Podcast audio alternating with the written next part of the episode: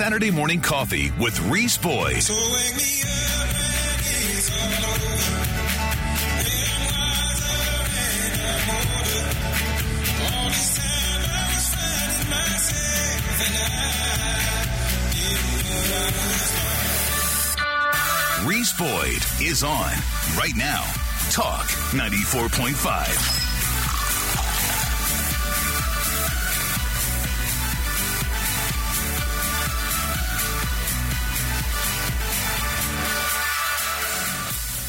Good morning, ladies and gentlemen. Welcome to another edition of Saturday Morning Coffee, the Reese Boyd Radio Hour. I am Reese Boyd, local attorney here in town with the firm of Davis and Boyd, attorneys at law. I'm your host for Saturday Morning Coffee. Welcome to the show. It is 707 on your Saturday morning, Saturday, March the 13th, 2021. Welcome to Saturday Morning Coffee here at Saturday Morning Coffee. We invite you to sit down, pour yourself a cup of your favorite coffee. Join us as we talk about the news, current events, all the things happening in your world that we think you need to know. Here at Saturday Morning Coffee, we are all about limited constitutional government, lower taxes, more freedom for you and me, all of us who are we the people. Those are quaint notions these days, are they not? More freedom, limited constitutional government, lower, lower a fiscally responsible government. That's what we're all about, folks. It's uh, it may be we may be chasing unicorns at the moment, but that's what we're about here at Saturday morning coffee. We've got a country to save, and it starts right here on the local level. So let's get to it. We invite you to sit in with us and join us with that uh, cup of your favorite coffee. Or if you have a newspaper, you can pull that out as well. Join us as we get your Saturday morning going. Joined here in the studio, as always, by producer extraordinaire Dr. Glenn Dye. Dr. Dye, how are you this morning? I am great this morning, Reese. How are you this morning? I'm doing well. I'm a little. My throat is a, my throat. My throat. I, I sound like Joe Biden. Uh, Not as sleepy though. I'm not quite as sleepy. My throat is a little froggy this morning. Try to get through this, but uh, yeah, doing well. And uh, what do you? What's the coffee cafe du jour? Uh, actually, I'm trying to wind up some coffees that I have open. I did receive another uh, shipment of the, you know, the coffee club from that Yeah. you know you gave me for Christmas. Yep. I have not opened the box, so I don't know what's special, but that'll be next week, I'm sure. But today, just finishing up a little Kirkland. You know, Kirkland? I don't want to waste coffee. No, I- you don't waste coffee. down to the bottom, buddy. You know, Good it came a long ways to get to me. Yeah, good coffee is good coffee. Juan worked hard to get up into the mountains. Yes, he did. to find those beans. So yeah, we Let don't- we don't- alone Eeyore. Yeah, You No, know? we don't we don't waste coffee. No, and uh, I'm still uh, my wife. I got up this morning and my wife had uh, brewed a, some a pot of Bones coffee, so I'm drinking Bones this morning. You do like that Bones. time. I love the Bones. Yeah, I- My- it's actually my wife's favorite because it's one of the she's done a little thing called E2M, which is a and I'm sort of doing it, not totally doing it, but it's a little uh, lifestyle diet exercise sort of thing. That's one of the few coffees that she can drink black. Okay. And so one of the things they uh, ask you to do is eliminate the cream. I like a little coffee with my cream. That's so that I I'm, use a non-dairy creamer. I'm not a candidate really for E2M, but yeah, she's doing it. And but the S'more Bones, uh, the the S'more Time, is uh, one of our favorites. They also have a Guatemalan blend that is really excellent. We've given away a few. Um, Given away a few bags here on the show. I keep trying to get them to come on board as a sponsor. They haven't uh, taken the bite yet, but we'll uh, keep working on that. Well, I've throw 'em a bone. yeah, throw them a bone. Uh, we'll uh, we'll keep working on that. We invite you guys to join the show this morning. Tell us what you are drinking, what your cafe du jour may be. You can reach us on the call in line. That number is 843 903 2945. You can also text us your comments. The text line is 843 798 TALK. That's 843 798 8255. You can also email your comments to the show, reeseboydsmc at gmail.com.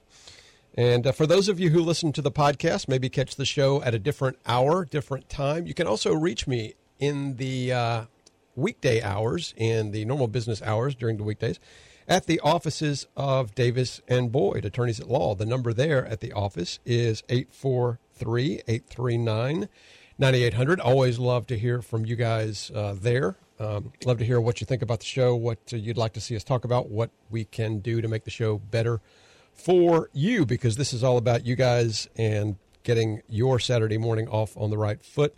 Lot to talk about today. Goodness, what a crazy, crazy week. Did you listen to the speech? yeah. Oh my gosh. Yeah. Yeah, we'll we'll talk about that. The speech was, uh, it was bizarre. I don't even know it was a speech. You know, never in the history. Well, I, I won't say never in the history. You know, not in a hundred years, Glenn, have Americans waited longer to hear from their newly elected president, Yep. and that was what we got. You know, it's kind of like. Well, you're going to be allowed to have a cookout with a few friends on the 4th of July. Oh yeah, yeah. We've got a great clip for Yeah, that. that bonus, you know, that was thrown at you, that was nice of him to say that we can have a cookout. Hey, Joe, we're already cooking out. Yeah, yeah. Go ahead. Let's go ahead and uh, roll that clip. Roll Oh, that well, clip you want don't- the? Yeah, just roll that clip. Which clip was that? Clip one, two, or three? I think that's clip one. All right. Roll clip one. All since you since you segued right into it. And do all this, if we do our part, if we do this together, by July the 4th, there's a good chance you, your families, and friends will be able to get together in your backyard or in your neighborhood and have a cookout or a barbecue and celebrate Independence Day. Have a little cookout. I can't That wait. doesn't I can't wait. large Events, Not nothing of big. people together, but it does mean small groups. No be more able than- to get together. No more than one last name. After name. this long, hard year, After this long, hard this year, Independence Day something truly special. something truly special. Two or three of your. where we close, not only mark our independence as a nation, but from this we begin virus. to mark our independence from this virus. What a knucklehead! I mean, I kept I kept asking myself, ah, who is he talking to? I can ta- I can smell the barbecue sauce, and I can taste the watermelon already. I mean, it's You know- only a few months away. We'll know- be free. Glenn, somehow we need to have. I, I by the time we got because that was a little bit later in the speech, and I had some things I was going to talk about, but you segued right into that nicely. So that's uh, that's good. You know, by the time he got to that section of the speech, I was so baffled. I mean, it's like I said, no, in a hundred years, no president has ever made the American public wait longer for a speech than Joe Biden just did, um, and that was not worth waiting for. I, I, I kept I kept thinking to myself, who is he talking to? Remember the He's- world of Bizarro Yeah. in Seinfeld? It was like a parallel world. To- Is he? To me, it was like to me, honestly, it wasn't even like a speech. It was like a, um, it was like the Bill Murray bar scene in Groundhog Day, where you've got this drunk guy at the counter talking to himself. I mean, I felt like he was doing a webcam video from his basement. You know how he kind of turned his head and looked at the camera, and I and I thought, who is this man talking to? And when he got to the um, when he got to the bit about the barbecue that you just played, I'm thinking to myself, Joe, the hell you say? What are you talking about? I'm not. We don't need your permission to go out in the backyard and have a barbecue. Who do you think you are? And uh, it makes me want to have the biggest barbecue uh, that has ever been had. As a matter of fact, Glenn, I was going to say on the on the show a little bit later, but I'll I'll I'll, I'll tease it now. I think the Republican Party in Horry County. We're going to be talking about the Horry County Republican Party a little bit today because we're in the midst of reorg. I think the Horry County Republican Party. You remember Dan's bake sale that Rush Limbaugh had?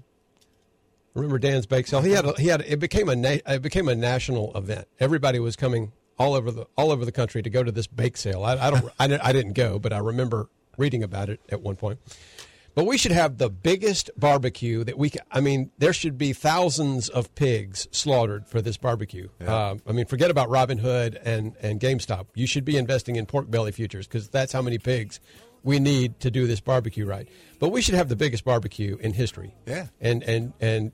Kingsford is a sponsor. Yeah. Yeah, and- we've got to figure that out. And we should talk about um, later. Uh, the Washington Post fact checked his uh, speech Oh, yeah. as well. So right there, that Yeah, tells you. that tells you. That's the Washington Post, folks. But uh, great show coming up today, folks. We're going to be joined by Russell Fry here on the program. Russell's going to talk to us about some things going on in the legislature. We also are going to be talking about the uh, Horry County Republican Party and reorg, which uh, we've been talking about on the show, and it's going on now. We're going to be joined on the program shortly by Shannon Grady. Shannon is the president of the Horry County GOP Women's Club. So we look forward to talking to Shannon. A lot to talk about today here on Saturday Morning Coffee. Hope you'll stick with us. I'm Reese Boyd. That's Glenn Dye. Don't leave town.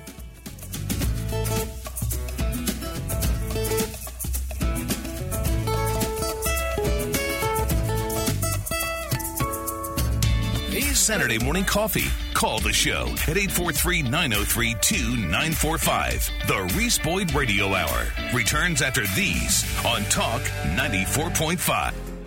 Thanks for waking up with Saturday morning coffee. The Reese Boyd Radio Hour on Talk 94.5. Milo is your best friend. He's your second cousin. All roads lead to. He's the rising sun. Milo is a long, long way from home yet. Milo is a name you won't forget. Milo, I haven't met yet.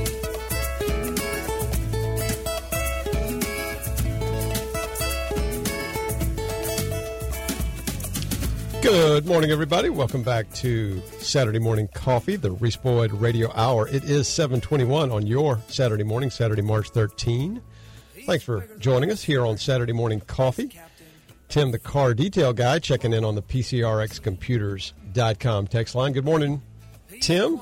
I need I need some car detailing, Tim. As a matter of fact, we swapped a message about that. Got to get with you next week. Isn't that something? I just talked to him uh, yesterday as yeah, well. yeah, yeah, yeah. I wonder.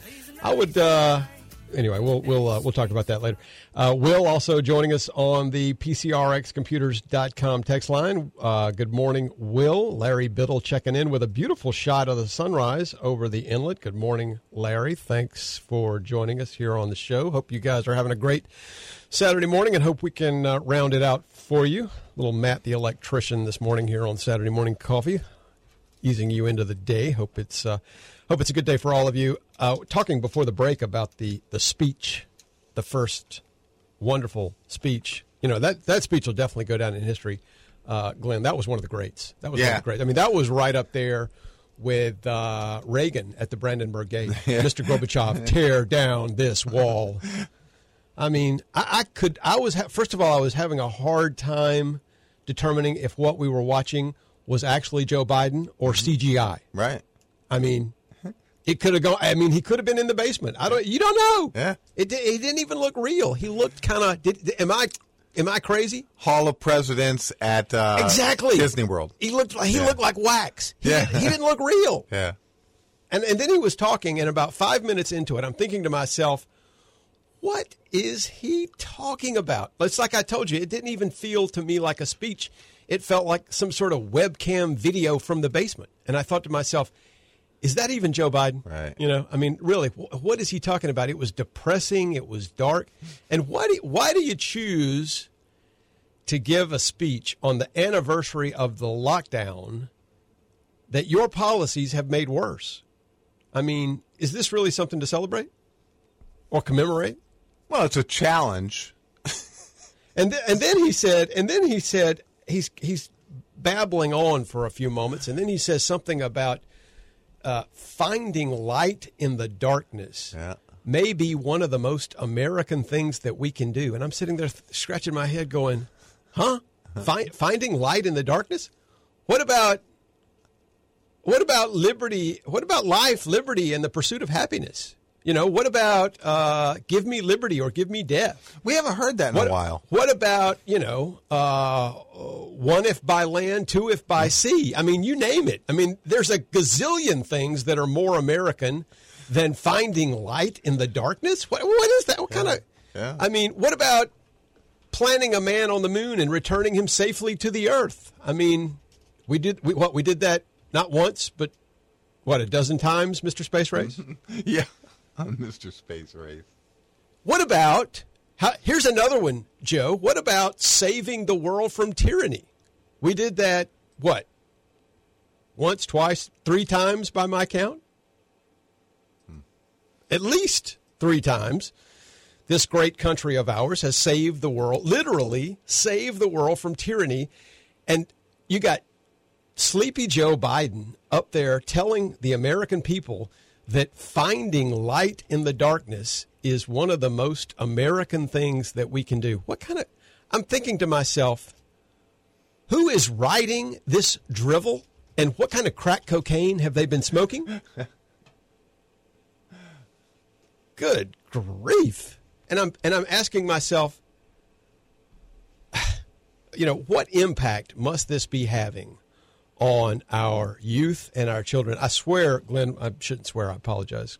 uh, folks. But one of the things I, I I completely remember as a child are the inspirational speeches of Ronald Reagan. They they they got into you. They sort of infused you with optimism and hope, and they were uh, projecting America as the shining city on the hill, and and they were they were they did what a presidential speech is supposed to do. They encouraged us. They uh, caused us to rally around those things that make um, um, around American exceptionalism, those things that make America great. And I, and I'm watching that just awful uh, basement embarrassment of a speech, and I thought to myself, what kind of impact must this speech be having on the young people of the country as they look at their television screens? Of course, they couldn't have stayed focused more than about 30 seconds without you know, drifting off into sleep because I couldn't even tell what he was talking about. But I, I, kept asking myself, what sort of impact is he having on the youth uh, of this country? It, it's it can't be in, it can't be good. But uh, he said, uh, and then the and then the bit about uh, all the disinformation, as you said, the Washington Post fact you, when this president is being fact checked by the Washington Post, you know something's wrong. And and what about the bit about um, racial animus and violence toward Asian Americans. And somehow that seems to be the fault of white supremacists responding to the coronavirus But- pandemic. Uh, Did you know that? I haven't seen any videos. I did not know that. It was not in my white supremacist newsletter. No. I knew nothing No. about the fact that I am supposed to be blaming Asian Americans for the coronavirus pandemic. I, I, I did not know. no. I um. Did you I- miss that memo too? Yeah, uh, it's not on the back of my privilege card, which is which is for sale by by. Uh, it, it hasn't done me any good, so I It- it willing to sell my card. it hasn't worked out very well for you. So I mean, just an embarrassment of a speech, and I didn't even I didn't even mean to spend quite that much time talking about it. It was truly awful. We've already talked about uh, the July Fourth barbecue fiasco, and I, I truly believe, Glenn, uh, if I'm in charge of the Republican Party, we'll get to that. I think we're going to have the biggest barbecue on July 4th that has ever been had in these here parts. Thousands of pigs will meet their maker. Um, it's just it's embarrassing to say uh, if you if you're a good little mask wearer for the next four months, maybe you can have a little maybe you can have a little backyard barbecue with Yeah. with two or three of your immediate family, and you can do that. That's okay with me, dude. Who do you think you are? Who the f do you think you're talking to? You're talking to the American people. Oh, but they think we're stupid. Remember that. Don't forget that. I hope and pray that this country that we love and that we have known is not gone. But by May 1, you're all going to be eligible to be vaccinated. So you can you can be happy about that. Yay. So so anyway, what a what a mess. What a hot mess. The one thing I did say that I did notice um, in the speech, I will share this last little bit of info before we forget about this abysmal speech, is there was no mention of mandatory vaccines. Because I honestly think, Glenn, I believe, you know, he, he cited the Fauci, which was, uh, you know, offense number 500 in this, uh, this disastrous speech. He quoted the Fauci. And one thing you look for in a presidential speech, if he's going to quote somebody, it needs to be somebody of some substance, of some standing. When your president is looking to the Fauci for intellectual guidance and moral stability, uh, we're in we're in real trouble. Well, the the Fauci is also. mm, I think he's got closer ties to to China than. I I, I, I don't trust him. Oh, no, you're not being a white supremacist, are you? You're No. not. You're not suggesting Nope. that that Nope. that Look. China that China may have had something to do with the China virus. Look, I, I, I grew up with a, a black stepfather, so I, I was step grandfather. Yeah. So I um I, I don't think that white supremacy card would work with me. No, so there was no discussion of uh, there was no discussion of uh, mandatory vaccines. I think we can we can take that to the bank. Well, I feel good about that. nah, I don't know, man. Uh, passports requiring. I don't know. Uh, yeah, as long I as you know. as long as you hide on hide under your rock, Sleepy Joe is is not going to make you get vaccinated. I don't know, folks. It's uh, th- this Democratic Congress and this administration as busy is busy at work every day, uh, re-envisioning uh, what the American experiment means and transforming this country into something that you and I uh, do not and will not recognize. And they've made good progress, folks, and they are they are hard at work.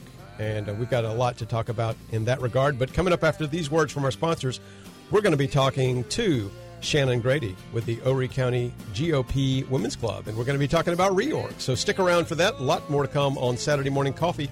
I'm Reese Boyd. That's Glenn Dye. Stick with us.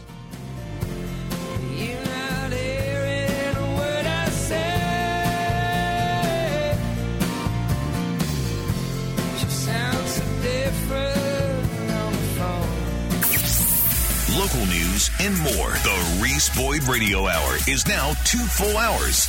More Reese means more coffee. Coming up next on Talk 94.5. The Reese Boyd Radio Hour, two full hours on Talk 94.5.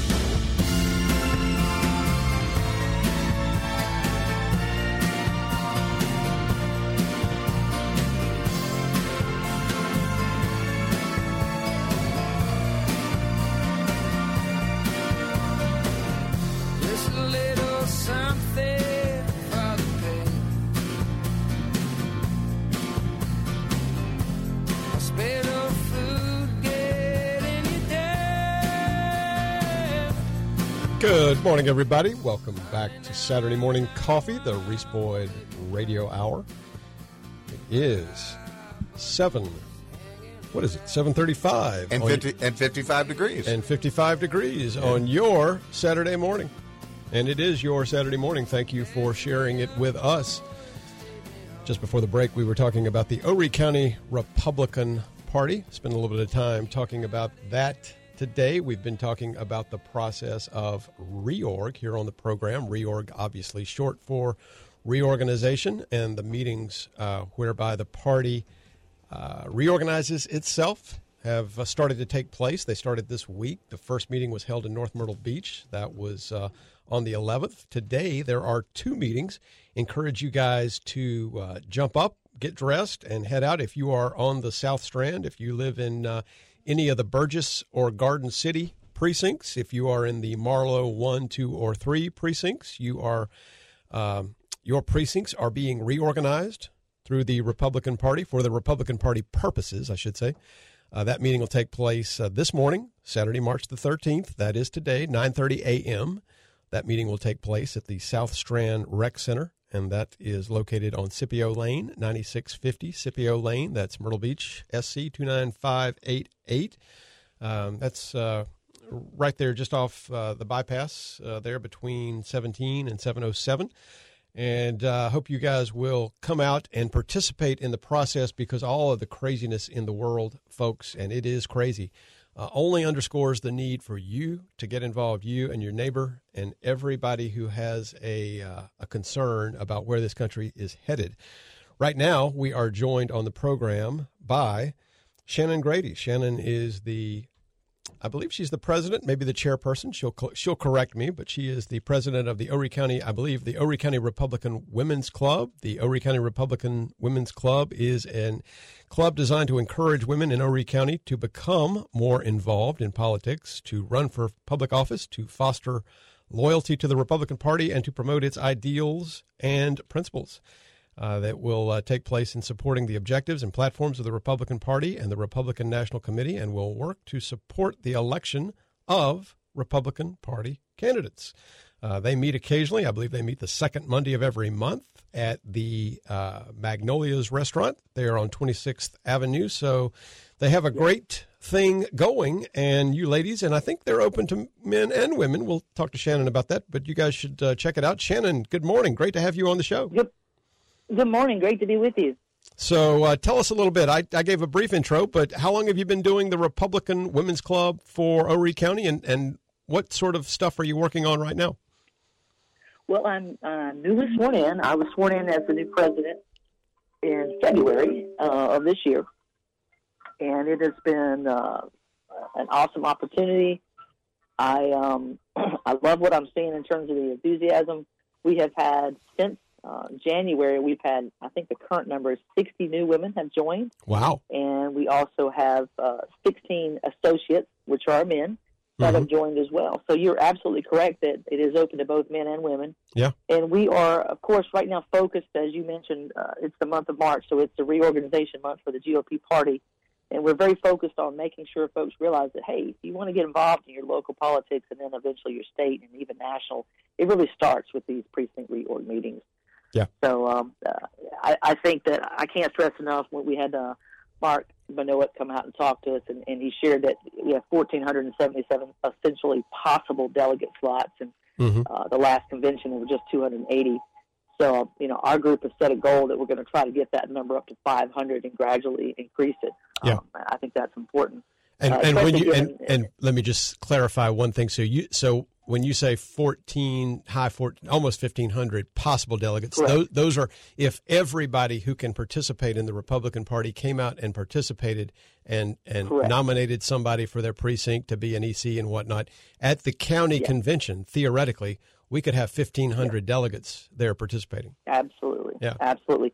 And I think it's just been a, a matter of uh, a lack of knowledge on one on one hand, and then also just some apathy on the other. Sure. Um, so I've kind of got a little slogan that I've said. You know, we we got to make this the, the the the point that everybody goes to is that you know don't just complain, get out and campaign. oh Whether yeah. you're campaigning for yourself or somebody else, you know, complaining about it and screaming at your TV does not solve the problem. Yeah. Um, you, you know, I love what you guys are saying about the Joe Biden speech, uh, if we want to call it that. That's more like Joe Joe Biden's ramblings. But uh, I, I remember when he got to the point where he said, you know, hey, and, and know, we might even be able to have a small gathering for Independence Day. And I thought, you know, Joe, we actually fought a war so that we don't have to take dictate from idiots like yourself. Absolutely. So no, yeah. no, Ding, we're, ding. we're not going to abide by that. Um, I, I, So I, I found very- myself thinking, who, who, what country is he talking to? Because he's not talking to the United States of America that I am familiar with. I mean, absolutely, Yeah. certainly not the one that my husband wore a, a uniform to defend. yeah.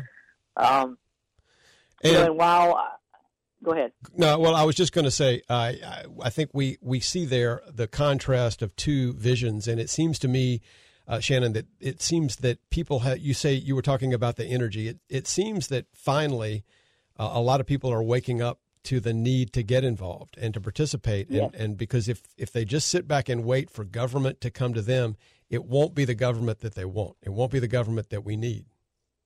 that's correct. Yeah. Yeah, I, I've had folks even from my hometown. I'm from South Carolina originally, but I'm from Upper State, I'm York County area. Oh yeah. and I had some folks reach out to me and say, "Hey, how do I get? What is reorg? You know, what is it? You know?" And so I told them what it was and, and where their meetings were located. I looked that up for them, and I got a call back from one of the ladies that I attended church with growing up, and she said, "Hey, you know, I'm gone, and now I'm the EC." And I thought, fantastic. You know, that's that's great. She got involved, and she is a terrific person, very solid conservative, um, and exactly the kind of people that we need to get involved in our party. Yeah.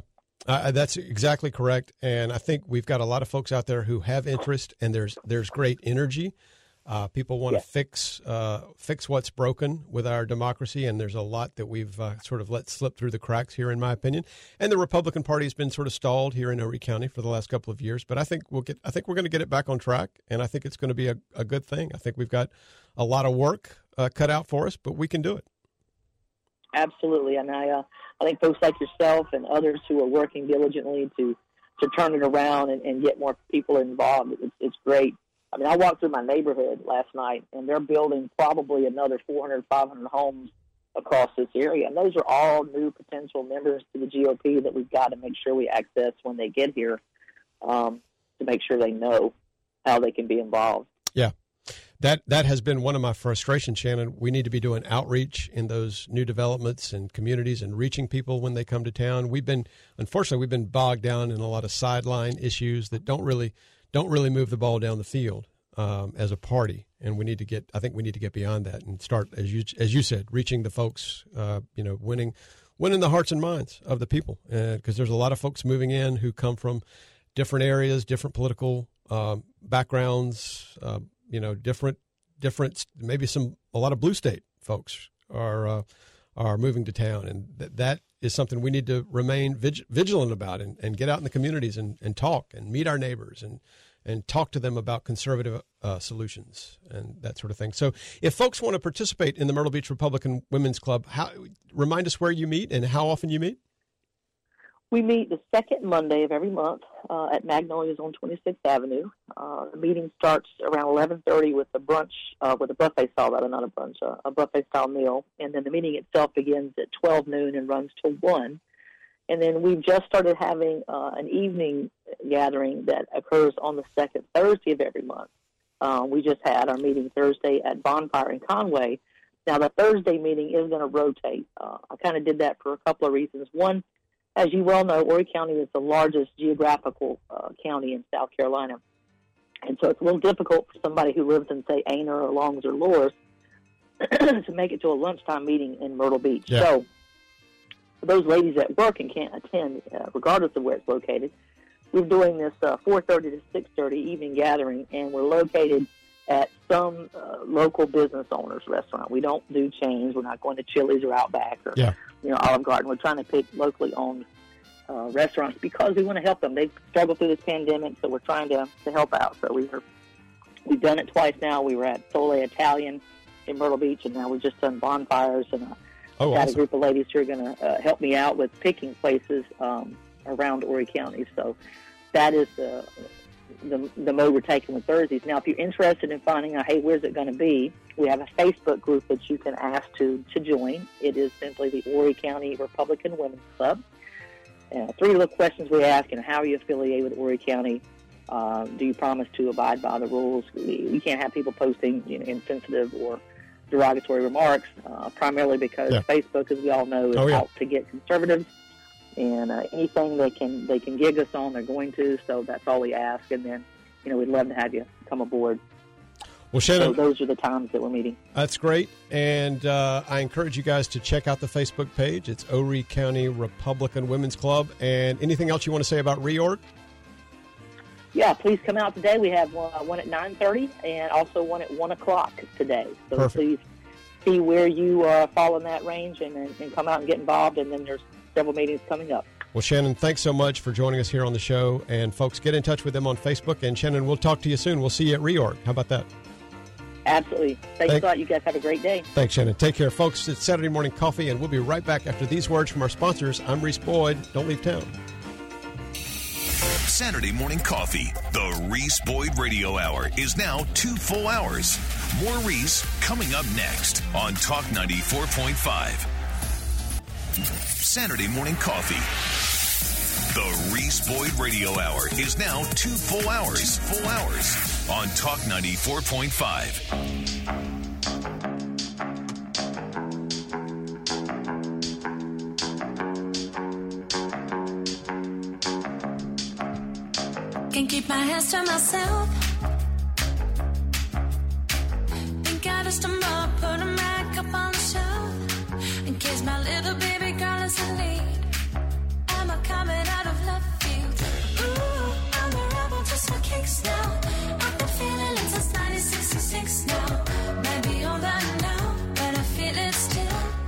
Good morning, ladies and gentlemen. Welcome back to Saturday Morning Coffee, the Reese Boyd Radio Hour. It is 749 on your Saturday morning.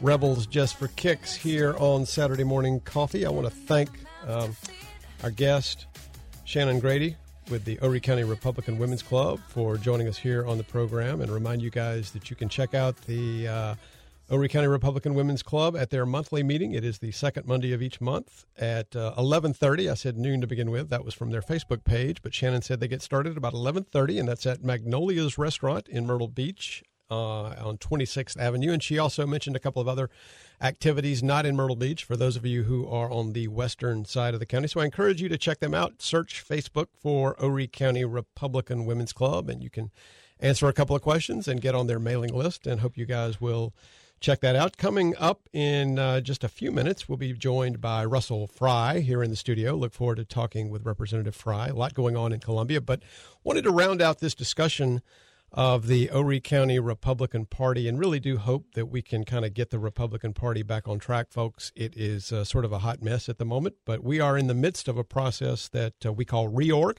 We've talked about that quite a bit on this program and other programs. Liz Calloway and Nick have talked about it on the Liz Morning Show, talked about it a fair amount this week. Got a little clip I'll share for you momentarily, but the reorg process has begun. It ha- there has been one meeting in North Myrtle Beach, and it continues today. Uh, the meetings today are in uh, Bur- uh, excuse me, in the uh, at the South Strand uh, Burgess uh, Recreation Center. That's at Scipio Lane, just off of Holmestown Road.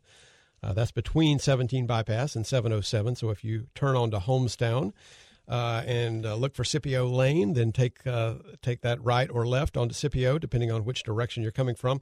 The rec center is down at the end of the road, and that's where the reorg process will continue today. It starts at 9:30. So uh, right after the show, I'm going to jump in my car and head for Scipio Lane because the precincts being reorganized uh, this morning at Scipio Lane at the reorg process meeting uh, include Burgess one, two, three, and four, Garden City one, two, three, and four, Glenns Bay and Marlowe one, two, and three. So if you live in any of those precincts, if any of those precincts are yours, uh, then you can come to the Scipio Lane Rec Center at 9:30 and participate in the process. All you have to be is a registered voter. And if you're concerned about what's going on in the country and you want to begin to make a difference uh, in your local government, in your Republican Party, that's where it starts, folks. It starts right here on the local level. It starts at that meeting. If you are in the Socastee precincts, uh, meeting will be in the same location, just a different time. That meeting will start at one o'clock this afternoon. Those precincts are Deerfield, Enterprise, Jackson Bluff, Lake Park 1, 2, and 3, Sea Seawinds, Socastee 1, 2, and 3, Surfside 1, 2, 3, and 4. So if any of those precincts are your precinct, then you can come to the Scipio Lane Rec Center this afternoon at 1 o'clock and participate in the reorganization process for uh, those precincts as well. Next meetings will be coming up on March the 20th. Those are for the Myrtle Beach precincts. There will be two lo- two uh, meeting times on March the 20th. Those will both take place at the Marina Inn at Grand Dunes. And those meetings will uh, take place again Saturday, March 20th. Again, one will start at uh, 9:30. Another will start at 1 p.m. The uh, those meetings on March the 20th will be followed by meetings on March the 25th in Loris, and then uh, uh, after that we'll have two meetings in Conway, Aynor, and Carolina Forest on March the 27th. So we'll continue to post this information and talk about it on the program. The process will continue uh, throughout the month, but it is really important for you guys to get involved, participate in the process, stand up, let your voices be heard, because that is how we make a difference. And uh, it's a lot. A lot is happening. There's a lot going on, and there's a lot to fix, frankly. And if you see the uh, Congress is hard at work every day, and the Biden administration as well, busily remaking uh, this country into something that you and I uh, do not recognize. And that's why we have to stay vigilant, stay involved, and uh, be a part of the process. By the way, I've shared this with you guys a little bit, haven't really made a big deal about it on this program, but this week the cat was out of the bag. Um, I've been asked by quite a few people to consider running for chairman of the Republican Party, and I decided this week, uh, my, as my wife said, a momentary lapse of judgment. So, uh, not going to talk about myself here on my show, but Liz asked me about it this week. So, Mr. Producer, why don't you roll that clip from the Liz Calloway Morning Show, where we talk about the Republican Party and, uh, and frankly, my campaign for chairman. You should have given me more time. I should have given you more notice. Sunny Friday. It is March. This is yesterday So, on the Liz Calloway Morning I know we're, we're, we ran late last segment. I don't have much time for you here because That's all we have. Scott Car- Scott Harper coming You're a on. busy lady. You got you got, you got stuff to do. You ain't got time for me. I get it. I get it. Listen, I know where I fit into the cog. That's all right. You're a busy lady. Listen, I know you're. Um, you know, one of the things is we heard that you are interested in running for a position, maybe with the GOP in Norfolk County. Yes. I didn't know you were going to lead with that. That's an interesting Well, I mean, segue into wanna- our little segment Hey, here. while But- you're here, well, just- just put me right on the spot. Yes, Listen, I you am. have a Saturday Do you want me to run show. outside in the street and Yeah. see if anybody shoots? See if, any, see if anybody shoots at you. That's the that's the litmus test, Nick. Um, Liz, I was asked by quite a few people if I would be the, the Republican Party, as you as you have we have talked about on your show, my show. The Republican Party is in a bit of a hot mess, and I had quite a few people ask me if I would consider running for chairman. So yes, let the cat be out of the bag. The cat's walking Screaming. right, yeah, just screaming right through the studio. Uh, I am running for chairman. Oh, So you are? I am running for chairman of the Horry County Republican So it's Party. official. It's official. I'm not going to do an interview because um, there are some people out there that say, "Oh, you're doing preferential treatment." Oh no, we don't want we don't want that. No, We don't want that. But it is a fact that Yeah. um, that you know you have a show here Saturday morning, seven to nine. Yes. You uh, have run for office before, which you hate when I remind you, and uh, you're also a local attorney, and uh, you fill in, Mm-hmm. Check. check in Check. all the time, and um, and so you are involved with the Horry County uh, GOP. You've I am. been a I form- lifelong citizen here. I formerly served as the vice chairman Mm-hmm. under Robert Rabon, and of course Robert Rabon passed away last Yeah. year. And, and they actually asked me a couple of years ago if I was would would consider running, and I just I didn't feel like I had time to do it. Mm-hmm. But Liz, the the the Horry County Republican Party is just it's a it's a ship without a rudder and without a sail, adrift in a in a sea of chaos and confusion. It's embarrassing. It needs help. It is And so, embarrassing. And you know what it's doing? Yeah. It's giving the local Democratic Party opportunity. Oh yeah, when I when I, I I've told this story. and I think uh, when I managed the uh, the poll at Garden City Two, when I Mm-hmm. when I did the polling place there on election day, there was a Democratic poll watcher who was there all day long, mm-hmm. and and she was reporting back to the mothership throughout Mm-hmm. the day, and they were coordinating, and I don't know what all they were doing, but the fact is, the Republicans didn't have a poll watcher there. We had no real, and I don't think we and. And I asked the leadership team, I'm like, guys, did y'all send out a list? Did y'all get some people out to the polls? Did you? And I got a very, well, let's just say I was told, well, we sent um, we sent out an email and nobody responded. That was kind of basically Yeah. it. So we just we need to get our act together. Our Republicans need to come together and unite over somebody who can pull this party together and lead us to and end the childish nonsense. What's I mean, this with the credit all card? this is that screaming an, at each an, other An and- actual issue? Is that a real issue about the credit card being in uh, Dream at Purdue's name? Is It that is- really an issue? It is an issue. It is also a distraction. It is an issue. Yes, it is also a distraction. And I wrote, in fairness, and I this is not personal. I like the chairperson on. a- So that was the rollout, folks, of the Reese Boyd for Chairman campaign on the Liz Calloway show. But again, it's not really about my campaign for chairman, though that has sort of been touted here lately. But it's mostly about reorg and getting out today and getting involved. And again, those meetings start at 9:30 at Scipio Lane, and I hope you guys will get out if you're in those precincts and take part or come out and learn, folks. We'll be right back with more Saturday morning coffee and Russell Fry right after a news break and these words from our sponsors.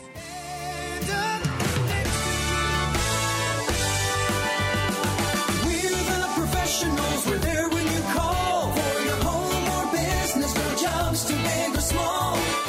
folks. Berlin Wolf here with Carolina Cool. Small scale, locally owned businesses create communities that are more prosperous, connected, and generally better off. When we buy from independent, locally owned businesses rather than national chains, a significantly greater portion of our money is then cycled back to our local economy to make purchases from our friends' businesses and to aid our neighbors in need, and ultimately strengthening the base of our whole community. Carolina Cool is such a business, serving only the Grand Strand area. All of our employees are on payroll, live, and buy local. We're not part of a franchise or giant corporation. I'm Verlin Wolf from Carolina Cool. Please buy local. Keep your money where your heart lives. Now that's cool. Carolina cool. That's cool. This is WTKN Talk 94.5. Saturday morning coffee, the Reese Boyd Radio Hour on Talk 94.5. Alright, stop. Collaborate and listen. Ice is back with my brand new invention. Something. Grab some odor, me tightly, flowing like a arbor. Daily and nightly, will it ever stop, y'all? I don't know. Turn off the lights. And I'll go to the extreme. I rock a mic like a man. Light up the stage and wax and jump like a candle dance. Caress the speaker that booms. I'm killing your brain like a poisonous mushroom deadly. When I play a dope melody, anything less than the best. It's a felony, love it to leave it. You better weight, better hit bulls out of kid don't play. If it was a problem, I would solve it. Check out the hook while my DJ revolves it. I Good morning, ladies and gentlemen. Welcome back to Saturday Morning Coffee, the Reese Boyd Radio Hour. It is 8.07 on your Saturday morning. You've made it to the second cup hour of Saturday Morning Coffee. Few housekeeping items to take care of this morning here on the second Cup Hour. Uh, as always, we invite you guys to join the show. The call in line is 843 903 2945. You can also text us your comments, as many of you have, to the PCRXcomputers.com text line. That number is 843 798 TALK. For those of you in Swansea, that's 798 8255 for your text messages. want to thank the climbers for chiming in this morning on the PCRXcomputers.com text line. I also see a message from Art Ruffalicious. Art, good morning. How are you doing this morning? And um, and some others we've already mentioned, but thank you guys for checking in on the uh, on the text line with us here on Saturday morning coffee. And Mr. Producer is trying to get my attention. What's Yeah, up? Art. He's got they've got a um, a barbecue festival going on down in Surfside Beach today. Really? Yeah. So I thought you should mention it. Yeah, let's talk about that. I don't. For some reason, I'm not seeing it on my text. Uh, it is up in. It's right up here. Okay, Anyway, it's at Surfside Beach. Yeah. It's um, it's it's on Surfside Drive between the library and the ocean, and the time is ten to four. And obviously, Art Ruffalicious will be out there as well. Awesome. Way to go, Art. And is that benefiting anything in particular? Uh, your hunger, as Your far as. I can All right. see. Very- oh, that's a great. That's a great Don't- cause, don't Art. know. That is a great, great cause. By the way, uh, and, and do encourage you guys to call in with your uh, thoughts, comments on the show. 843-903-2945 again is that number. But word of wisdom to the wise, folks. Be careful what you say if you want to make it through our arduous call screening process. if you ever happen to tell our capable call screener that you look forward to urinating on the host's grave, your name will be added to a list which is captioned those who will never be on the show again.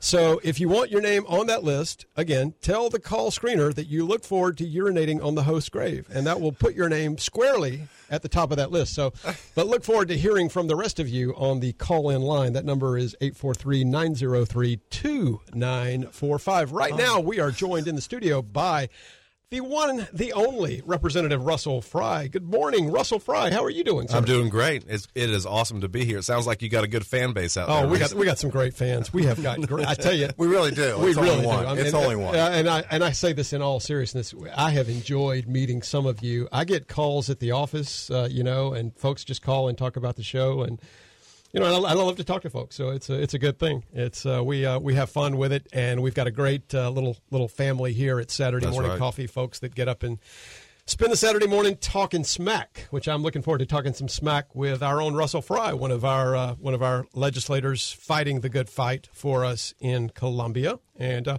so, how are things going? It's good. I, I tell you, Reese, it, it has been crazy busy. I mean, you know, we left last year with the pandemic, as everyone else did, and, and, and there was just a lot left on the table. And this year, I just feel like with the the election results that we had in the General Assembly, picking up members in the House and in the Senate, I mean, we are rolling this year, at least in the House. I Yeah. don't, I don't know about those other guys across the hall, but It- we're, we're doing well. It seems like there's a lot of energy. Am I right? Tons. Yeah. I mean, every week. I mean, Energy to get things done, and not maybe maybe lessen the bickering, which is always a good thing. Is that is that a fair statement? I, I think that's uh, incredibly fair. I mean, every week we seem to have something on the radar or Yeah. up on the calendar. What's up next? You know, so you know, this past week was election integrity. We had a little bill on that, and Yep. we had uh, uh, religious freedom. The week before, I moved to the harpy. I mean, we, we, it's just every single week is like boom, boom, boom, and so I, I'm I'm excited. It's it's good to be up there right now. And I and I want to get to all that. I want to ask you: Is this energy, this uh, this, you know, I call it GTD, get things done, this mode that we're in? You know, uh, Representative uh, Bill, what's Bill's last name? Bill uh, from Aiken. Um, Taylor, Bill Taylor, I'm sorry, mental mental block, mental slip. He's calling it the pushback agenda. But is is all of this energy a response to the November election and January 6th? And is it somehow all tied together? I get the feeling that it's kind of res- of a response to what's happening at the federal level. I think so. I think a little bit. Um, I mean, you know, the, General Assembly is a little bit different. I mean, it's a lot different than D.C. Let's be honest. But uh, it, it, you know, there is the pushback issue, that uh, the the agenda. You, but I think you just got. I mean, we we've been out for a year, so it's like let's get some stuff done while we're Yeah. up there. You know. Yeah, get stuff done. So you, you mentioned the election integrity bill. What's Mm-hmm. that all about? Because that I think that's an incredibly important issue. Yeah. If we can't trust what happens on election day, Right. and it should be a day, then we don't have a we don't have a republic, right? That's right. No, uh, if if you look at our state, I think mostly it went pretty well. Right. We we didn't we did Yeah. not see the issues that Georgia saw or other places. I think our laws are structured. I think that when we've passed laws on these, they've been measured and done right. Um, what What is a concern, though, if you if you remember, Reese, early in this, uh, uh, before the election, um, the, the Democrats basically sued the state election commission, named them as a party in a lawsuit, and in that lawsuit, at, up until the legislature got involved, Yeah. the election commissioner Marci Andino was was going to sign a consent order, which would waive all type of laws and do all this kind of stuff, and she was going to kind of waive some of this stuff. Well, we in the legislature said, well, you, you don't really have the authority to do that, right? So we intervened in the case Amen. And the and we and we challenged it. And you know obviously you had the signature requirement uh, that we have under the law Yep. uh, for for absentee ballots. So you know the the federal court struck it down and went all the way up to the supreme court. They upheld our side. The signature requirement still in there. So what that brought out at the trial though was an interesting observation which is that the state election commission we have laws and then there's a lot there's some degree of flexibility from county to county on some of the practices Yeah. that they do Standards- right standards for how do you county. how do you Yeah. cure uh, an absentee ballot technicality how much time do you allow somebody to cure that do you or do you not have drop boxes do you i mean so there's a whole gamut of small things um, and, and flexibility that is out there i guess theoretically for election commissioners but that's a problem, right? I mean, because you want it uniform throughout the state. A ballot cast in Greenville should be the same as a ballot cast in Clarendon. Yep. And um, should you give somebody an opportunity to cure their absentee ballot? Sure. But should it be, you know, some counties were doing it a couple days, some counties were saying up to, I mean, so the uniformity piece is really what this bill strikes at is that we need standard rules all across the board. That is the easiest and best way to fix it. Um, we passed that bill I think overwhelmingly we had some Democrats that joined us, but you know there were obviously some that that didn't see a problem with that. They wanted to keep the flexibility within the county. I think that's a terrible idea because it, it really is. Does your vote count the same way in Greenville as it does in Clarendon or The or- Constitution says the states, Yeah. not the counties. Right. And and I think in, integrity goes along with everything being uniform across the entire state. Right. I think the key is you just don't want it different. If something passes muster in York, it should pass muster in Horry County. Right. and standard and, vice versa. And, and I think to some extent the counties and I'll and I'll give Sandy Martin and, and those and those folks credit. I think the counties sometimes feel like the state has not given them clear guidance.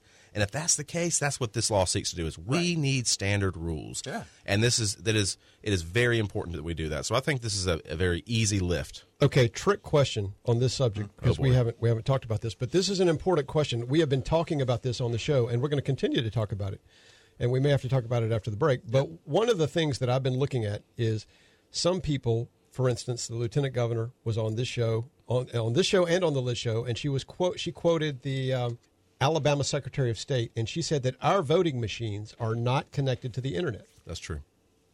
You, so you agree with that statement? I, I, that's what I've been. That's what I've been told by the state election commission. Okay, then then riddle me this, Representative. Tell me what this means. I was the poll manager for Garden City 2 Mm-hmm. When I set up the poll, the first thing that I did at that poll location, which is the same thing that happened at every poll location, is I pulled out of the kit a Verizon black box, which was a MiFi hotspot.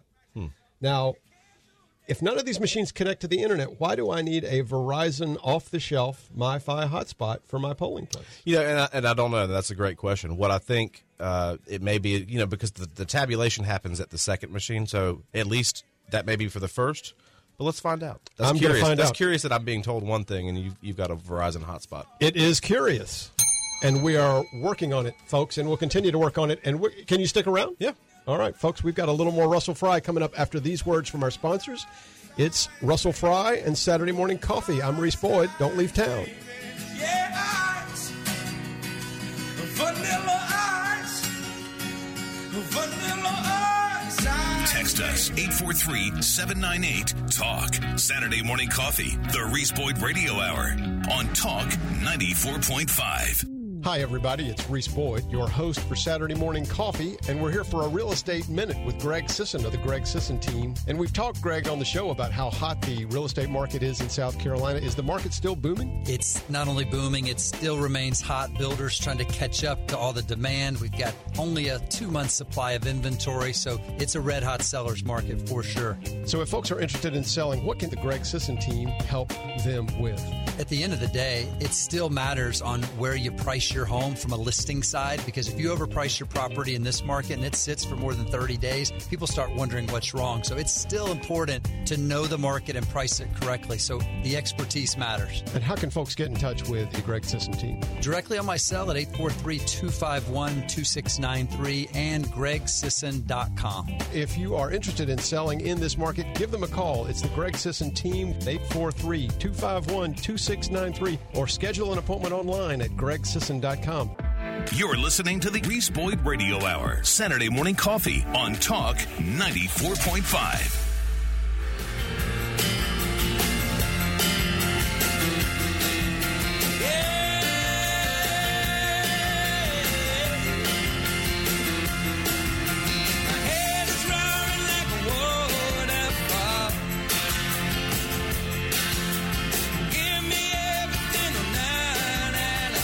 Good morning, everybody. Welcome back to Saturday Morning Coffee, the Reese Boyd Radio Hour. Little David Gray on your Saturday morning, talking to Representative Russell Fry here in the studio. Thanks for sticking with us, Russell, on Saturday Morning Coffee. Great to have you with us, as always. Good to be here. I love it. Well, right before the break, Russell, we were talking about this issue of the voting machines, the ES&S machines that we use here in Horry County, and whether they are or are not connected to the internet. And you know, I've talked to quite a few people about this, and I'm still working on this issue um, and trying to get a definitive answer. But you've been told, and the reason this came up is we had the lieutenant governor on the show, as I mentioned, and she was talking about a meeting that she went to with the Alabama Secretary of State and some others who had specifically studied the particular system Right. that we use and had approved it and had concluded that the system did not connect to the internet. And I said, well, uh, Lieutenant Governor, with all due respect, I do not mean to pick a bone, but I ran a precinct in Horry County, and the first thing I did was set up a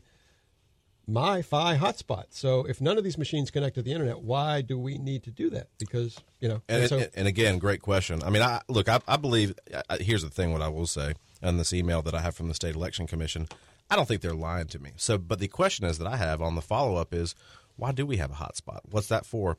Uh, that- you know, and, Yeah. and you know this, Reese. When you go into the voting place, you've got a computer that signs somebody in. That may be what it's for. Is the computer that signs you in? It may be. It may be. And I will say this: I, I've got a meeting, or I've I've exchanged emails with Sandy Martin about setting up a meeting to talk about this. Right. And I have uh, an associate in our office doing some research on the issue, so we're digging into it. But that may well be. You may Yeah. be right. And and so for the listeners, that's that's probably what it is, so that you can check to make sure that these people are actually voters when they come in there. Um, at least from this email, and I'll read the quote. It's a pretty lengthy email from the state election commission about the process, and uh, it's it's a book. I won't read the whole thing, but they said. Uh, this was tested by the U.S. Election Assistance Commission. Ballot marking devices, scanners, and computers used to tabulate results are never connected to the internet. Again, I'm asking the question. A lot of people are throwing information out. There's, I don't know if you've listened to any of that Mike Lindell video mm-hmm. that's floating around on the internet. Some of that is persuasive. Some of it's a little, a little on the questionable side. But I, I still think there are questions that we need to get to the bottom of about these machines, and we need to keep digging. That's un- for sure. And Until, I'll- we, and I'll say until this- we know for sure. That's right. And I'll say this: I think our, our approach a couple years ago when we purchased these. Now these are almost brand new machines, Yeah, right? yeah. Um, because we did have uh, potential for hacking in our old machines. Uh, these new machines are you know came highly recommended. They went through the procurement process. Um, I feel pretty confident in them, but I do think that there are questions just that people are curious about. So, Yeah. Well, you know, let's find out about. That. I that. think as long as people are asking questions, we should continue to dig, Russell. And I will tell you, I have, I still have questions about them that remain unanswered. Some of the vetting entities that have vetted these machines were lobbied by some of these companies like Dominion, like ES&S. You know, and so I, I don't know. I'm not disagreeing with you. It's an open question Yeah. in my mind. Is where I am. There's another bill talking about voter consistency, county to county you and I have talked about this. There was a bill that I think you've sponsored that there was a bill that you sponsored that changes the appeal process when there is the appeal of an election result. That you mm-hmm. know a, a, a contestant in an election disagrees with the result of an election and he appeals it. For local elections, that has been done at the county level. For instance, during the previous primary, we had an appeal here. That's right. I, I actually served as the parliamentarian That's right. for the uh, for the proceeding. actually, I'm tooting my own horn, but I think we did a pretty decent job I think you did. with the with the proceeding. It wasn't a circus. I'll, I'll go that far. Mm-hmm. Um, some people said it was going to be a circus, and uh, but what, you've got a bill that moves that process to the state. Correct. And some people have asked questions about that. For instance, if it's a local race, why shouldn't local authorities continue to have jurisdiction over that? What's what's the reasoning behind that change? Well, several. And so Yeah. let's go through a hypothetical. So you uh, you live near me. You run for county council. I run for the state house. Right. Mm-hmm. Um, you have election issues that are very similar to mine, and you feel like you want to challenge your election results as I do mine in the primary. Now, this is only for the primary. For Democrats have their primary, Republicans have theirs. So you running for county council, your petition to challenge the election results goes to the state rep- or the the county Republican Party. Mine, even though we have the same issues and we're in the same area, mine Yeah. goes to the state Republican Party. So right off the bat, you've got two potentially different results. Yeah. even though you've got the same issue. the issue. same election. The other thing is, you know this. Well, Reese. theoretically, yeah. it. I, I, yeah, I'm with you. Go ahead. So the other thing is from a due process standpoint, right? When you walk in, you know how the party is. The mm-hmm. party are the most opinionated people. They already know who they support before the, before people even announce. And so this is like having a stacked jury potentially against you as a candidate. If you're a candidate that's not of the party, you're not the party favorite, right? Uh, for whatever reason, the party, I think, apparatus or establishment within the party, if you're not the favorite, there's no way to recuse executive committee members from the Horry County Republican Party. But is Aiken County going to care about a county council race in Horry? No. But that yields to better results on the state level. The state has a history of doing these uh, challenges. They do them every single cycle that there's some sort of weird issue. Yeah. The state election or the, the state party hears these. The executive committee men for the party hear these challenges. So it, I think it just instills a better confidence in due process, in fairness.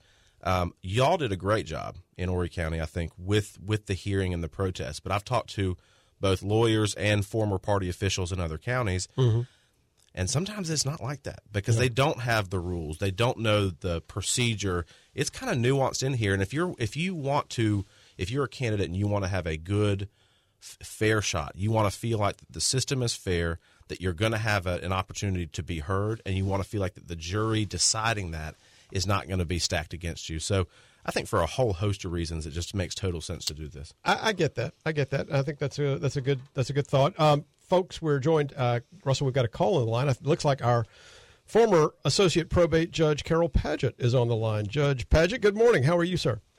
Good morning, Reese. Uh, I'm enjoying your program this morning with Russell. Glad to have him with you. Have you got a you got a question for us? I do, I do. Russell, uh, I know that you are in favor of the COS, the Convention of States. Can you tell us what the status is in South Carolina with the resolution? Who is signed on in favor of it, and who in our uh, Horry County uh, delegation has not signed on to it yet? You know, I, I don't know who the, the, the, the sponsors of here locally of that are. I am a sponsor of that. It's a good it's a good measure. Um, I think uh, I think that we have a, a real opportunity. That's, that's part of that pushback agenda, Reese. Yeah, um, it is. uh, to, to to do that. And in, in Article Five of the Constitution, it allows states to kind of pr- put parameters or, or guardrails on the federal government. So by and large, that's what that seeks to do.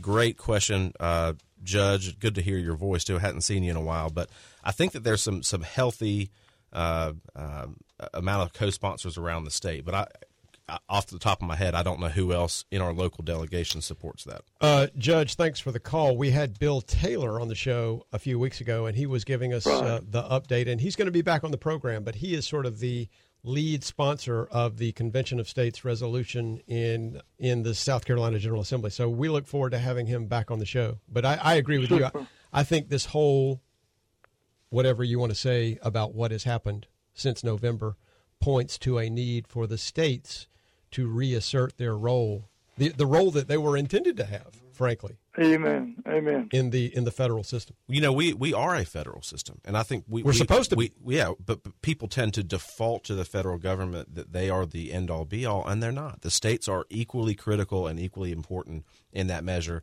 It is a compact between the states, the people, and the federal government, and I think the states have a very compelling uh, reason to be concerned about the direction D.C. is going.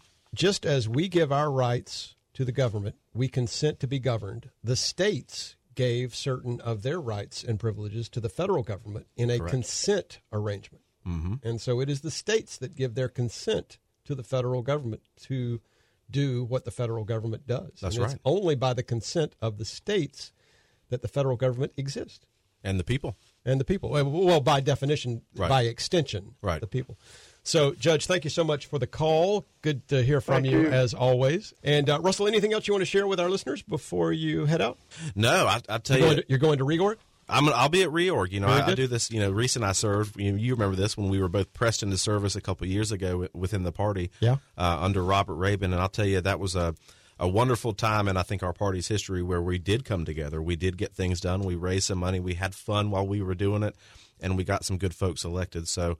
Um, I uh, I'm, I'm, I'll be down there. I'm sure you will too. And I'll be uh, there. I'm looking forward to it. Real quick before you go, you mentioned the Religious Freedom Bill. Yeah. Tell us about that. What's that? Yeah, no, the great, great question. So, you know, Reese, you've seen this. Governor Whitmer in Michigan or Newsom in California, you know, they have uh, punitively targeted churches, and the Supreme Court has slapped them on this, right? We've seen courts overturn executive authority where they've closed churches. This bill says that, that religion is an essential service. We classify thousands of professions that way. It makes total sense to do this. Amen. And so I, I think I Amen don't- to that. At the end of the day, if you can we- go to the strip club, yeah, right. Casino. Yeah. And so this says we have uh, freedom of religion is real in South Carolina, and there is a role for the church in our community. and I Amen think that's what this bill does. Amen to that. Folks, uh, it's uh, Representative Russell Fry. Russell, if folks want to get in touch with you, follow you, how can they do that? Yeah, call me, email me, uh, russellfry at schouse.gov. Call me. I'm, I'm accessible. Hit me up on Facebook or Twitter. Uh, really enjoy being on the show. Thank Thanks. you. Always good to hear from you. Yeah, you too. Take care. Join us anytime, folks. It's Russell Fry. We've got to take a commercial timeout. We'll be, we'll be right back after these words from our sponsors with more Saturday morning coffee. It's Russell Fry. I'm Reese Boyd, and that's Glenn Dye. Don't leave town.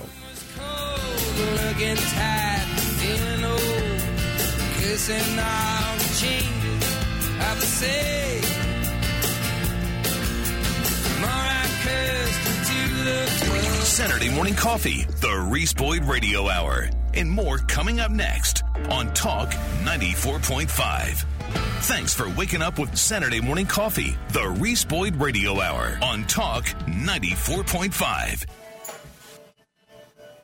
One, two, three.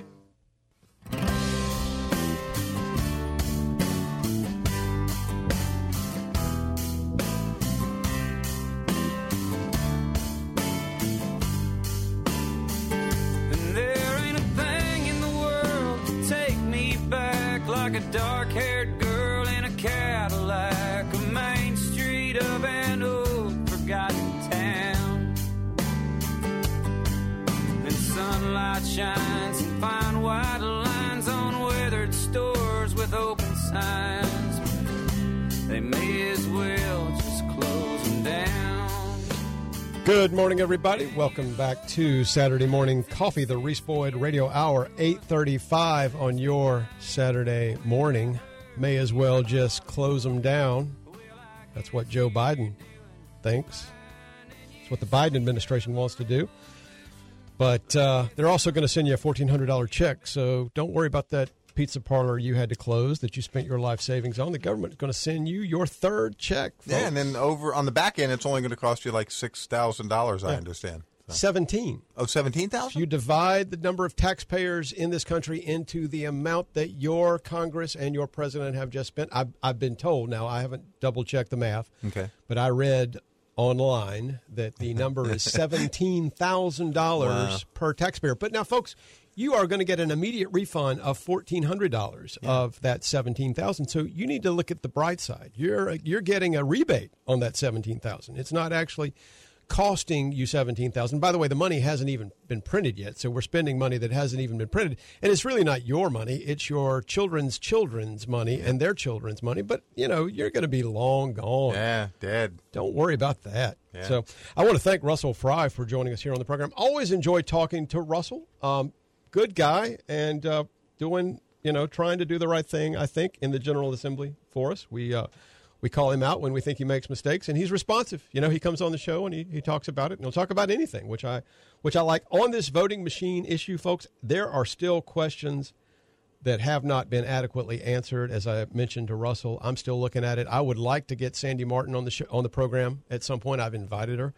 Uh, we're still digging on this question of internet connectivity uh, for these voting machines. I tend to believe, uh, well, I don't know, and so I'm still looking at that issue. I've got an associate in my office who's researching the issue, writing a little research paper for me, and we're going to figure out one way or the other because some people think one thing and some people think another. And I'm committed, I'll tell you guys, I'm committed to find the best answer that we can. And we're going to continue to talk about it on this show because, as I have said many times, and I will continue to say it again and again and again, if we can't trust, if you can't trust that the vote that you cast on election day is actually counted and it is not diluted by some fake ballot conjured up out of thin air on the internet or by a hundred ballots conjured up out of thin air on the internet, then your vote means nothing. And if your vote means nothing, then we don't have a republic, folks. So this is a this is a hill that we have to be willing to die on. This is like free speech. This is like the Second Amendment. There, uh, you know, there are things that are primary, there are things that are secondary, and there are things that are tertiary that really don't matter. We we don't need to blow a lot of airtime arguing about the tertiary things. The secondary things we can get a little worked up about, but the primary things are the things that our freedoms hang upon. And those are the hills that we must be willing to die on. Uh, that's the First Amendment, the Second Amendment, ballot integrity, election integrity. If we don't have free and fair elections, then we don't have a democracy. We don't have a republic. Simple as that.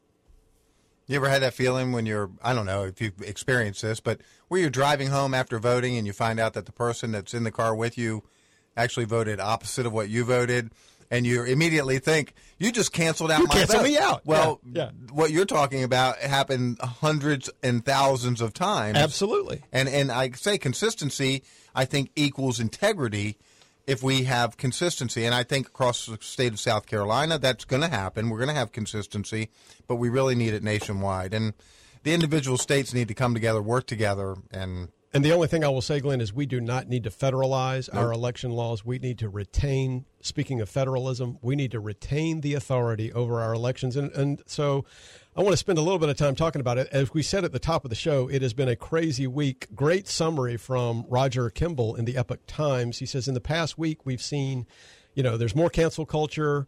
As I said, we're spending your great grandchildren's inheritance, and they're destroying this Congress and this president are busy at work daily uh, destroying the United States of America as you and I have known it and remaking it in their image. It's insanity, folks. But this great summary comes to us from Roger Kimball at the Epoch Times. In the past week, we've seen six children books by Dr. Seuss shoved into the memory hole because, according to the frightened bureaucrats at Dr. Seuss Enterprises, they portray people in ways that are hurtful and wrong. Last week also brought us the appropriately named Charles Blow, a columnist for the New York Times, who inveighed strenuously against the Looney Tunes character Pepe Le Pew. Because in, uh-huh, because in the fertile imagination of Mr. Blow, the cartoon skunk normalizes rape culture. What you know? Did you watch Pepe Le Pew growing Absolutely. up? Yeah, yeah. Was your rape culture normalized? Yeah, I've never, you know, Yeah. it never, I never raped anybody. It, so it never it never occurred to me to lay a hand on a woman. My dad uh, cured me of that urge at a young age. I Mm-hmm. will uh, I will explain that disciplinary maneuver at the appropriate time. But it was uh, painful. It left a few stripes on my rear end after I made the mistake of hitting my sister. It was the first and only time I ever hit my sister. Um, but yeah, I watched plenty of plenty of Pepe Le Pew as a kid. We are also watching a bill known as HR One wend its way through Congress. Anyone who thinks that members of Congress lack a sense of humor should ponder that they call this legislation "For the People Act." Uh, that's really cute. For the people, should it become law, would essentially institutionalize the various corrupt practices that made the 2020 presidential election a farce. As outlined by analysis undertaken by the Heritage Foundation, the bill would strip individual states of their prerogative to set voting rules for election, placing that power squarely in the hands of a federal bureaucracy, as we've talked about on this show, folks, that would be a disaster, an absolute disaster. Moreover, H.R. 1 would provide same day voter registration, thus all but assuring an outbreak of voter fraud. You need an ID to board a plane, check into a hotel, enter most large city buildings, but H.R. 1 sweeps in to the rescue, entirely eliminating the requirement to produce identification in order to vote. It would just be Scout's Honor. I really am Pepe Le Pew. And I haven't voted 12 times today. Yeah, and I've only voted zero times this morning. Additional requirements include requiring states to allow 16 and 17 year olds to register. That's a wonderful idea. Requiring states to count ballots cast by voters outside of their assigned precincts. Mandating no fault absentee ballots, the tool of choice for vote thieves. In brief, should H.R. 1 become law, it would assure what is already likely, namely, that the 2016 election was the last free and fair presidential election in American history. Let that sink in, folks. Let that sink in. Should H.R. 1 become law, it will assure what is already likely that the last free and fair presidential election in American history occurred in 2016. Folks, this is not kidding around. This is, we're playing for keeps. And this is a primary issue. This is a hill we have to be willing to die on. And you've got to get involved.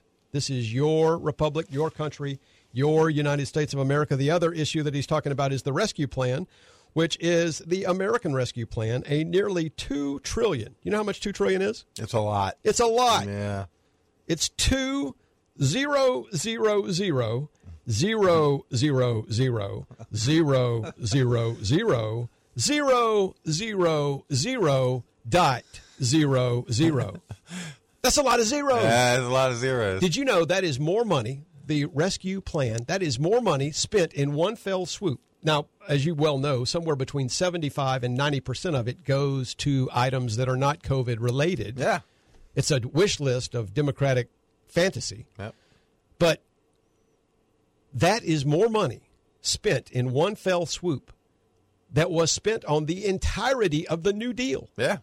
After we adjust for inflation. Yep. Hey, I just want to let you know before we go to break that Yeah. Speedy Gonzalez has uh, released a statement uh, because of the Pepe Le Pew. Uh, he said, "You can't catch me, can- cancel culture. I'm the fastest mouse in all of Mexico." So there you go. Speedy, Pepe, Speedy Pepe can't catch Speedy. Yeah. The other thing that uh, I'll point out to you guys on the um, Great American Rescue Plan is, as this uh, gentleman in the Epoch Times, Roger Kimball, points out, it's more like reparations than COVID relief. The uh, the bill targets relief at minorities and socially disadvantaged groups. The bill provides for massive debt forgiveness to farmers, just so long as the farmers in question are from socially disadvantaged groups, i.e., racial groups who have faced historic discrimination. Only women, veterans, and owners of socially, this is for the money that's set aside for restaurants, $5 million set aside for restaurants.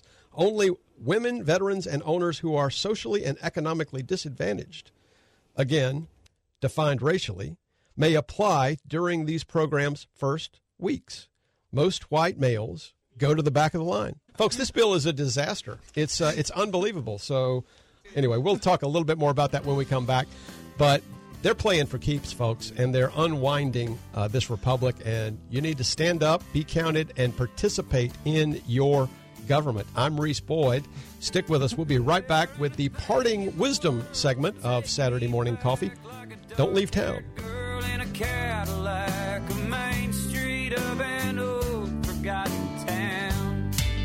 Saturday morning coffee. Call the show at 843 903 2945. The Reese Boyd Radio Hour returns after these on Talk 94.5.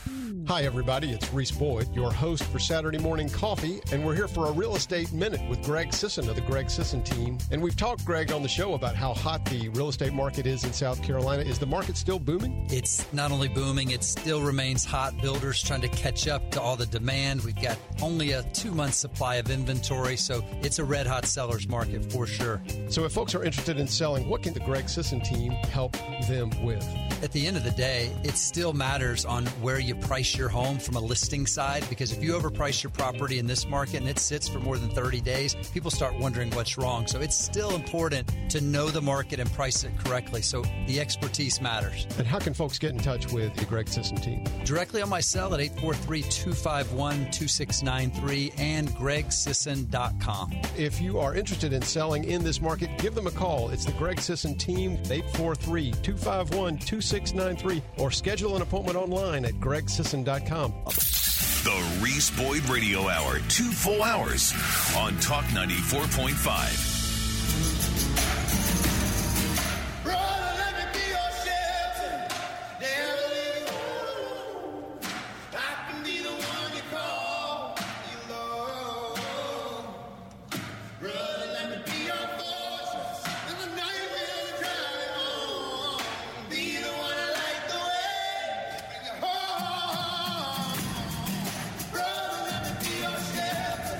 Brother, let me be your shelter. Welcome back to the Saturday Morning Coffee Program. I am Reese Boyd. It is 8:51 on your Saturday morning. You've made it to the parting wisdom segment of Saturday Morning Coffee, folks. But before we get to that, I want to share with you that uh, you can catch Tom Heron right after this program here on the on the show uh, on the station. It's Up with America, and later this morning you can catch the Tim McGinnis show next this week with Tim McGinnis program at 11. And so I hope you guys will stick around for the remainder of our Saturday morning lineup here on WTKN. Really enjoyed uh, the show this morning. Just before the break, we were talking about the incredible evil that is uh, contained in the legislation, we, uh, the two uh, pieces of legislation that we were discussing H.R. 1 for the People Act and also the American Rescue Plan, the $1.9 trillion uh, bailout of Democratic special interests that your Congress and President have enacted this week. Folks, this, this legislation is simply evil.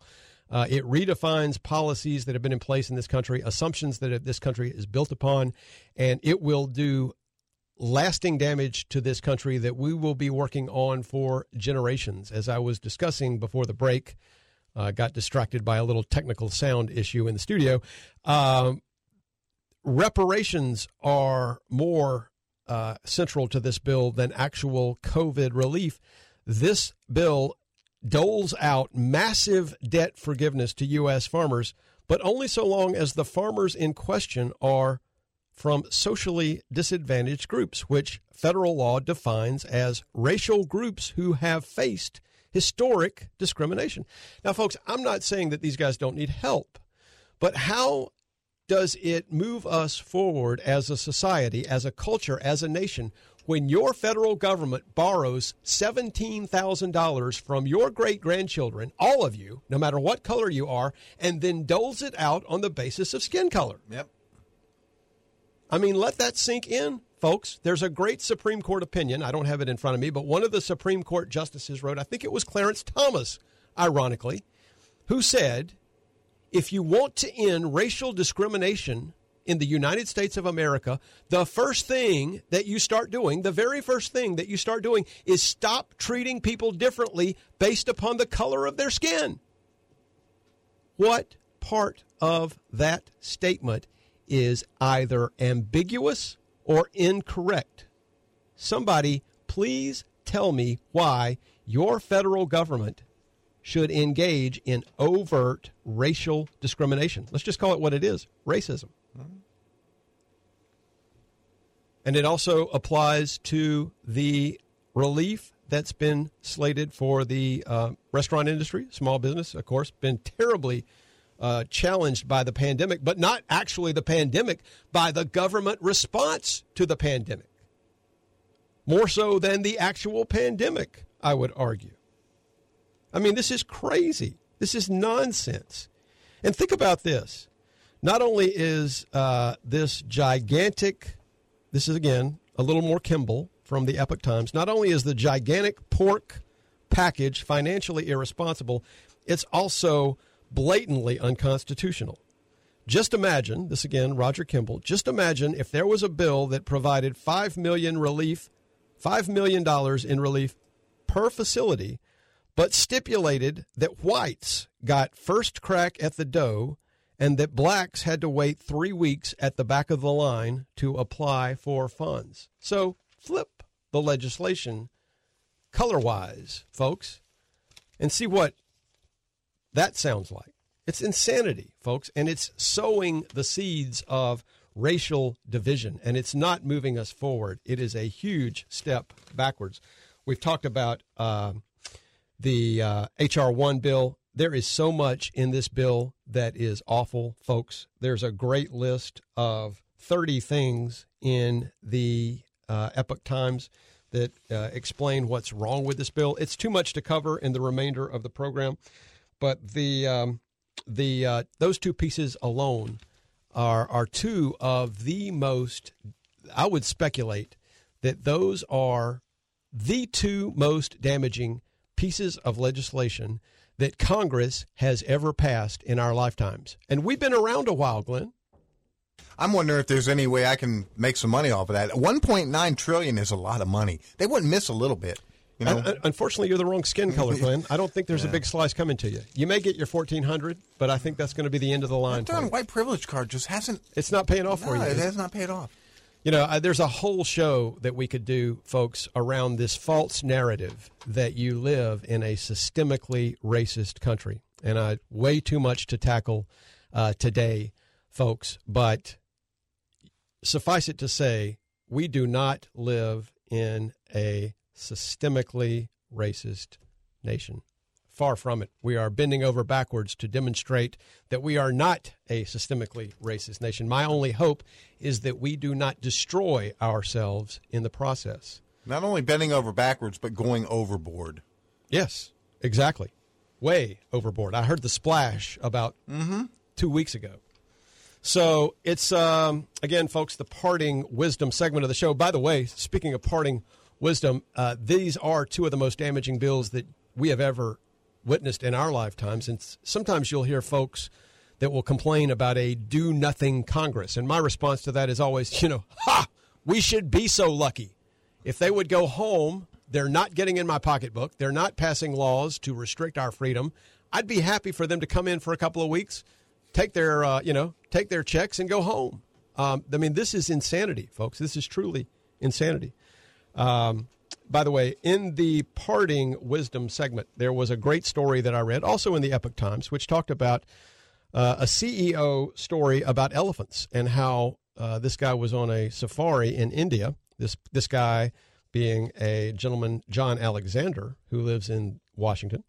He said the elephant. Uh, he noticed that the guide, when they would stop, they were on an elephant safari in India, and he said the elephants would stop and uh, and they would put them, uh, they would chain them to a small stake in the ground, which the elephant could clearly move, and uh, they couldn't figure out why because the the stake was clearly not strong enough. He said the elephants are are chained that way as a child, and they learn to be chained as a child, and so they never pull at the stake, even when they're ten times larger. So the issue there is, uh, what have you learned in your past that is constraining you? But uh, uh, the the message he closes with is the socialist lie of victimhood has targeted our generation and is causing us to wither, and we've got to fight that, folks. Let me leave you with this bit of wisdom from the Proverbs: Trust in the Lord with all your heart. Lean not on your own understanding. In all your ways, acknowledge Him, and He will direct your paths. That's Proverbs 3, 5, and 6.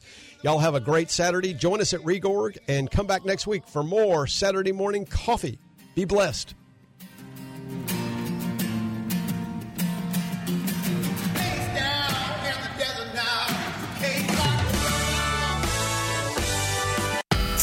Waking up with Saturday Morning Coffee, the Reese Boyd Radio Hour on Talk 94.5.